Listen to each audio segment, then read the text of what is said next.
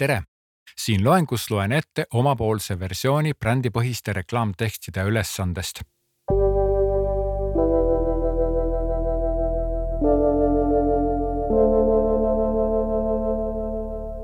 Ma pean tunnistama, et see on ka minu jaoks ikkagi raske ülesanne või seda ikkagi annab lahendada või siin peab nagu nii palju mõtlema ja samas tekib niivõrd palju mõtteid, sellepärast, et Tallinna kaubamaja ikkagi on eriline ja suur ja justkui iidne kaubamaja, et, et nagu temale kuidagi ei oska reklaamtekste kirjutada. Kuigi noh, reaalsus on ju see, et, et kaubamaja teeb reklaamtekste ja, ja kogu aeg. Nii, aga kuulame siis minu teksti. Milline siis minule tundub Tallinna kaubamaja? Meenutab nõukaaja elitaarset mälestusmärki, millel on imekombel õnnestunud adapteeruda tänasesse päeva ja muundada oma hoiak vastavalt uue ühiskonna reeglitele. Nõukaaegsed mälestused ei olegi olulised.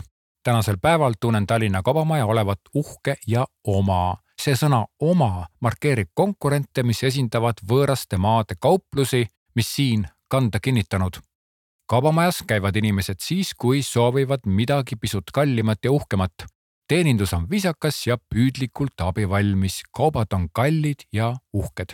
Oma hoiaku poolest on tegemist omalaadse seguga kallist ja oma kaubamajast. Tema senine reklaamikeel on väljendanud uhke Eesti asjaolekut ja tahab ütelda, et kõik ägedad inimesed käivad siin. Nii, selline oli siis minu kogemuslik ülevaade Tallinna kaubamajast. No siin on raske eksida, eks ole, see on minu kogemus, samamoodi ka sinu kogemus on sinu kogemus. Nüüd on tähtis see, et mida sa sellest kogemusest kaasa tood oma reklaami reeglitesse. Siin on siis minu kolm reeglit. Esimene reegel. Ägedalt eestimaine kõnetoon, moodsa tallinlase shoppamiskeskus. Teine reegel. Sihtgrupp, keskealine ja keskmine või keskmisest kõrgema sissetulekuga naisterahvas. Ja kolmas reegel.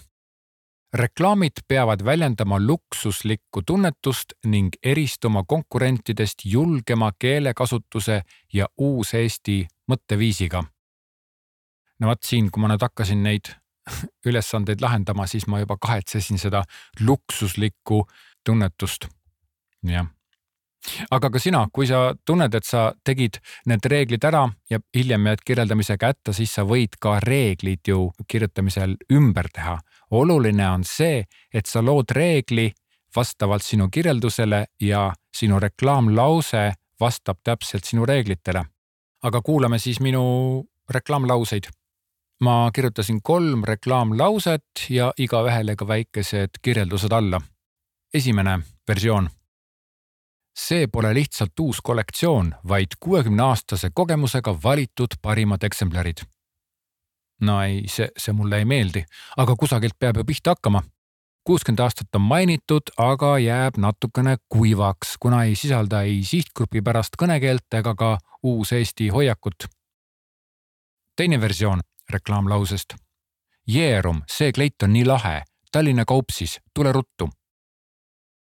See on siis justkui telefonis saadetud sõnum, millega üks sõbranna kutsub teist Tallinna kaubamajja vaatama, kas see kleit talle sobib.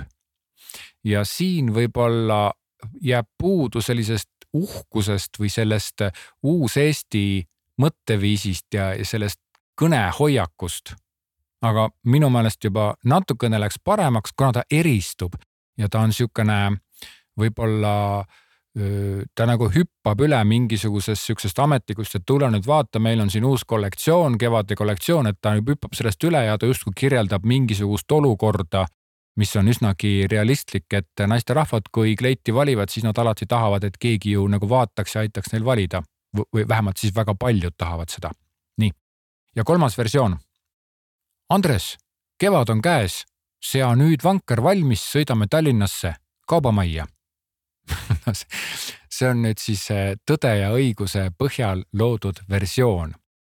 Tõde ja õigus on viimasel ajal saanud siis filmi näol paljudele südamelähedaseks.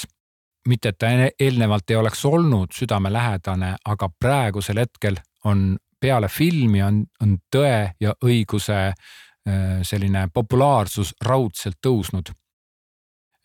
No siin on nüüd siis niisugune huumor või niisugune kahtepidi mõtteviis, et, et tegelikult Mari ei saanud ju kunagi midagi sellist ütelda ja Mari ka ei oleks seda ütelnud.